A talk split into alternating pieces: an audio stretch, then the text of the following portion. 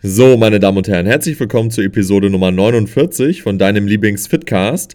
Heute haben wir wieder ein paar spannende Themen am Start und zwar als erstes einmal hartes Training. Wie kann ich sicherstellen, dass ich wirklich hart trainiere? Was sind so Sachen, auf die ich achten soll, um meine Trainingsintensität nachhaltig zu erhöhen? Und gibt es vielleicht auch so ein paar Punkte, die mir garantieren, dass ich hart trainiere?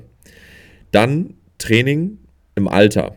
Wie ist es ab 40 plus? Wie ist es da mit der Häufigkeit, mit der Intensität, ähm, der Regenerationsfähigkeit, der Übungsauswahl etc.? Auf was muss ich achten, um ab 40 plus immer noch stabil im Gym trainieren zu können, ohne dass ich mich allzu sehr einschränken muss oder mich gar verletze?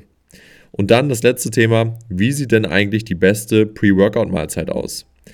Ja, das sind die Themen. Wir starten rein. Also, hartes Training. Wie kann ich sicherstellen, dass ich hart trainiere?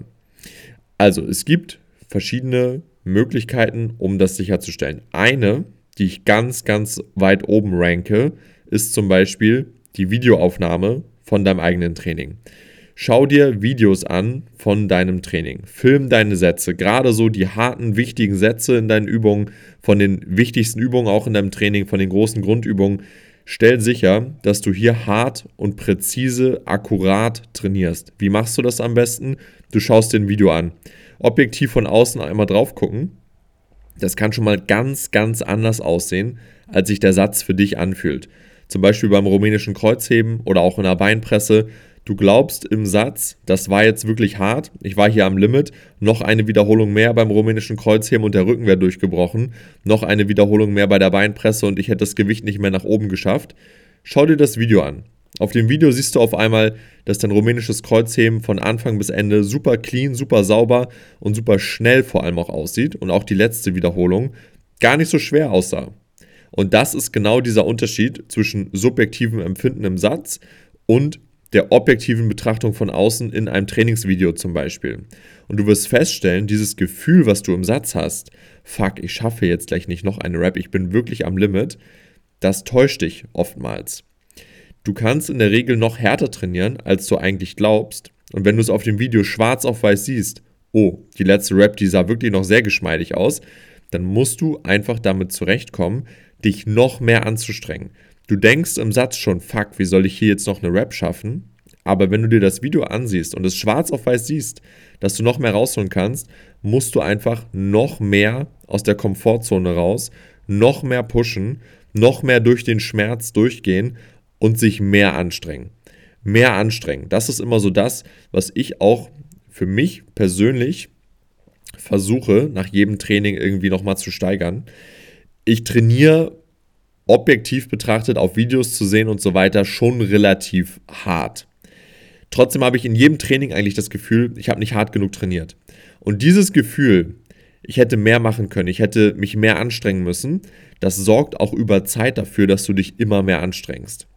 Wenn du das über Jahre machst, immer dieses Mindset zu haben, fuck, ich hätte eigentlich mehr geben können, dann wirst du irgendwann brutal hart trainieren. Auf der anderen Seite gibt es Leute, die denken, sie trainieren richtig hart und trainieren aber mit einem Wischiwaschi-Training und denken immer, sie sind die geilsten und trainieren im Gym und nehmen alles auseinander. Und diese Leute kommen dann nicht so voran, weil sie schon denken, sie machen alles, aber sind weit weg davon. Und wenn du so ein bisschen in dieses Mangeldenken reingehst nach dem Motto, oh, ich habe wieder nicht hart trainiert, aber eigentlich bist du schon jemand, der hart trainiert, dann wirst du dich immer anstrengen. Und das ist auch für mich persönlich ein Mindset, was mir da sehr, sehr geholfen hat. Und ähm, das kann wirklich extrem helfen. Neben den Videos das Mindset und ähm, auch natürlich das Feedback im Muskel. Ne? Wenn du jetzt von Satz zu Satz gar keinen Leistungsabfall hast und du denkst, du trainierst hart, dann trainierst du nicht hart. Wenn ich einen Satz Kniebeugen mache mit zum Beispiel 12 Wiederholungen und ich nehme danach dasselbe Gewicht und ich mache dazwischen 5, 6, 7 Minuten Pause, dann schaffe ich statt 12 vielleicht nur noch 7 oder so. Einfach weil der Leistungsabfall so krass ist. Ich habe 5 oder 6 Wiederholungen verloren. Trotz 6, 7, 8 Minuten Pause, wo man eigentlich denkt, fuck, da müsste ich komplett erholt sein. Pustekuchen, bin ich nicht. Ich schaffe einfach nur ungefähr noch die Hälfte der Wiederholung. Weil ich einfach den Muskel so zermürbt und zerstört habe in dem ersten Satz. Das heißt, Leistungsabfall ist auch ein super guter Indikator. Und auch, wie viel Volumen vertrage ich überhaupt? Wie viel Volumen kann ich sinnvoll in einem Training absolvieren? Wenn du pro Übung oder pro Übung, ähm, pro Muskel 20 Sätze machst in einem Training, ist das auch eigentlich ein Garant dafür, dass du nicht vernünftig trainierst. Weil nicht so viel im Muskel ankommt. Wenn wirklich viel im Muskel ankommen würde, bräuchtest du nicht so viel zu machen. Auf dem Papier sieht das vielleicht cool aus, wenn man sagt 20 Sätze, aber in der Praxis ist es eigentlich super nervig und unnötig. Wer will denn 20 Sätze in einem Training für einen Muskel machen? Wozu? Wenn du das auch vielleicht mit einem Drittel des Volumens hinbekommen könntest, wenn dein Training präzise und hart genug wäre. Also kurzum zusammengefasst, was für dich wichtig ist, Videos machen, Ausführungen analysieren, die Raps analysieren, wie sehen vor allem die letzten Wiederholungen aus, sind die sehr, sehr schnell immer noch oder sind die sehr, sehr langsam? Wenn du auf dem Video siehst, bei einer Beinpresse zum Beispiel, dass du für das letzte Hochdrücken 3, 4, 5 Sekunden brauchst und das wirklich ein Kampf ist, dann ist die Rap hart genug. Da kannst du dir ganz, ganz sicher sein. Ähm, des Weiteren natürlich auch sicherstellen, dass die Technik sitzt. Ne? Beim rumänischen Kreuzheben zum Beispiel, du möchtest halt, ich sag mal, dich schon hoch kämpfen, aber der Rücken sollte natürlich straight sein und nicht übermäßig einrunden. Also keine technischen oder kein technisches Muskelversagen bei Übungen, die halt sehr, sehr, ich sag mal, risikobehaftet sein können, wenn die Technik darunter leidet. Das sicherstellen, das mit Videos abchecken, dann Leistungsabfall von Satz zu Satz, den abchecken, ob das einigermaßen ähm, gegeben ist und ähm, ja, auch natürlich, wie du dich fühlst. Ne? Wenn du dich jetzt nach einem Satz Kniebeugen oder Beinpresse nicht drei, vier, fünf Minuten out of order fühlst und nach Luft hechelst, als wäre sonst was passiert, war dein Training auch nicht hart genug. Das sind so die Sachen, die man abhaken kann, um halt sicherzustellen, dass man wirklich hart trainiert. Und ganz wichtig, das Mindset, ne? dass du immer glaubst, okay, ich habe vielleicht doch nicht hart genug trainiert, nächstes Mal muss ich mich noch mehr anstrengen. Ich muss mich wieder steigern, ich muss wieder besser werden. So dieser stetige Drive nach mehr, nach Wachstum im Training wird dich automatisch irgendwann dahin bringen, dass du absolut am Limit trainierst. Genau. Dann einmal das nächste Thema. Training ab 40. Wie häufig sollte ich trainieren? Was kann ich machen, um mich nicht zu verletzen? Gibt es grundsätzlich Unterschiede zwischen jemandem, der 40 plus ist und jemandem, der 25 ist? Also, hm, es ist nicht so krass unterschiedlich, wie die meisten vielleicht glauben mögen. Das liegt aber auch daran, dass ich das Training für einen 25-Jährigen grundsätzlich anders betrachte, als wahrscheinlich die meisten, die 25 sind. Ganz egal, ob du 25, 20, 30 oder 40 bist, dein Training sollte immer super sauber sein, super akkurat sein und nur aus Übungen bestehen, die du langfristig gut tolerieren kannst. Das heißt, auch mit 40 und 45 und 50 solltest du in der Lage sein, hart und akkurat zu trainieren. Dein Körper ist ab 40 oder ab 50 nicht automatisch irgendwie super fragil. Guck dir mal The Rock an, zum Beispiel. Okay, der ist jetzt vielleicht nicht der Otto-Normalverbraucher, aber der Körper ähm, ist nicht ab 40 super fragil, wie gesagt. Du bist mit 40 eigentlich noch super jung, vor allem wenn du viel Sport machst oder dein ganzes Leben lang Sport gemacht hast. Was hier jetzt wichtig ist, umso wichtiger noch als mit 20, weil tendenziell kommt man mit 20 mit sowas noch leichter davon, man kann sich schneller regenerieren und so weiter, ähm, mit unsauberem Training, das meine ich hiermit. Du möchtest noch sauberer, noch präziser, noch kontrollierter trainieren. Wenn du Fitness, Schrägstrich Bodybuilding machst mit 40, 50, dann ist es gar kein Thema, dass du hart und leistungsorientiert trainierst, solange du es sauber und kontrolliert machst. Mit Übungen, von denen du weißt, okay, hier verletze ich mich wahrscheinlich nicht. Vielleicht mehr Maschinen, ähm, Wiederholungsbereich 10 bis 12 oder so bei den meisten Übungen und dann bist du safe. Wenn du langsam runtergehst und dann auch kontrolliert in den Umkehrpunkten arbeitest von den Wiederholungen, dann sollte da eigentlich gar nichts passieren können. Es kann sein, dass ab 40, 50 so ein bisschen die Regenerationsfähigkeit runtergeht. Das heißt, sechsmal Training in der Woche wird vielleicht eher zu viermal oder zu dreimal, ähm, um einfach sicherzustellen, dass du innerhalb deiner regenerativen Kapazitäten arbeitest. Von dem, was ich jetzt so anekdotisch mitbekomme aus meinem Umfeld, Leute in dem Alter, 40, 50 plus, profitieren oftmals davon, ein bisschen weniger zu machen unterm Strich. Also ich sag mal drei bis vier Trainingseinheiten pro Woche ist ja oft in dem Alter auch sinnvoller, weil die Lebensumstände, Familie, Job und so weiter, man ist einfach anders eingespannt als jemand, der 20 ist. Das heißt, drei bis vier Einheiten machen in dem Umfeld meistens sehr, sehr viel Sinn. Nicht nur beruflich, sondern halt auch körperlich, weil du dich einfach besser steigern kannst, ohne dass du regenerativ Probleme bekommst. Das heißt, die Trainingshäufigkeit drei bis vier Mal, schön akkurat, schön sauber, schön hart trainieren, schön auch warm machen natürlich dafür. Ne? Ich hatte ja auch schon mal einen Podcast hochgeladen, wo es um das Thema Warmmachen geht. Warmmachen, ganz, ganz wichtig, vor allem ab 40, 50, dass man nichts riskiert in dem Alter. Ne? Wenn doch irgendwann mal was passiert, die Heilung dauert in der Regel ein bisschen länger, bis man wieder richtig ready ist, richtig Gas geben kann. Das dauert alles ein bisschen länger. Von daher hier extra vorsichtig sein. Nimm dir die Zeit, mach vielleicht fünf bis zehn Minuten Laufband oder Stepper ganz entspannt, ohne dich zu erschöpfen, aber einfach um Blut in Wallung zu bringen. Und dann wärmst du dich lokal in der Übung auf. Ne? Drei, vier Arbeitssätze, nee, sorry, drei, vier Warm-up-Sätze, gefolgt von zwei bis drei Arbeitssätzen und dann bist du eigentlich in der Regel safe. Bodybuilding, einer der sichersten Sportarten. Du bist nämlich in Kontrolle von dem Gewicht. Es ist eine kontrollierte Umgebung. Es ist kein Fußball, es ist kein Feldsport, wo alles passieren kann. Ne, beim Fitness hat das hat oftmals immer noch so ein bisschen so dieses Klischee-Denken, oh, pass auf, dass du dich nicht verletzt im hohen Alter, deine Knochen und so weiter machen das nicht mit. Quatsch. Deine Knochen, deine Sehnen, deine Bänder werden stärker durch Kraftsport. Vor allem im hohen Alter wirst du davon extrem profitieren. Und du bist, wie gesagt, in einer sehr, sehr sicheren und kontrollierten Umgebung im Gym. Da kann eigentlich gar nichts passieren, wenn du dich nicht völlig blöd anstellst.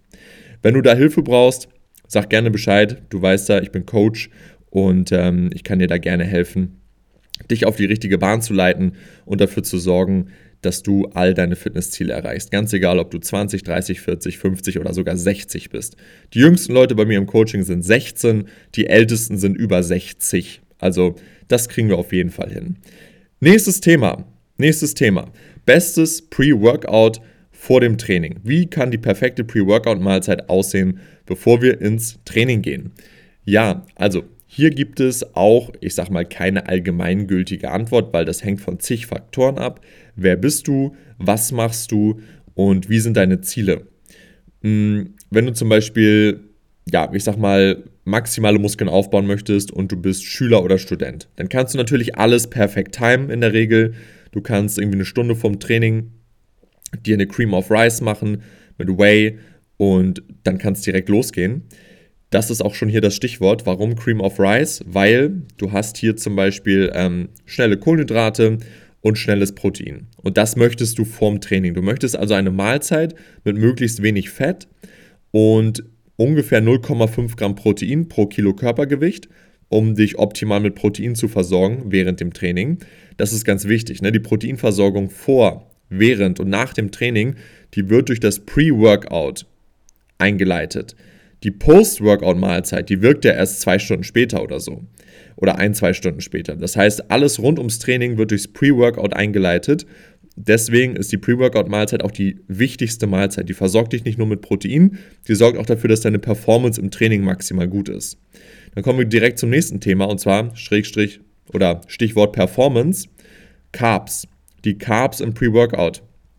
Je nachdem, wie viele Kalorien du hast, wie viel du essen musst, würde ich die Carbs auch zwischen 0,5 und einem Gramm Carbs pro Kilo Körpergewicht ähm, rationieren, dass du da vorm Training ausreichend Carbs auch hast.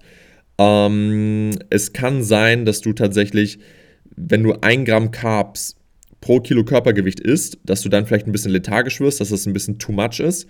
Dann orientiere dich vielleicht lieber bei der Hälfte. So 0,5 Gramm pro Kilo Körpergewicht.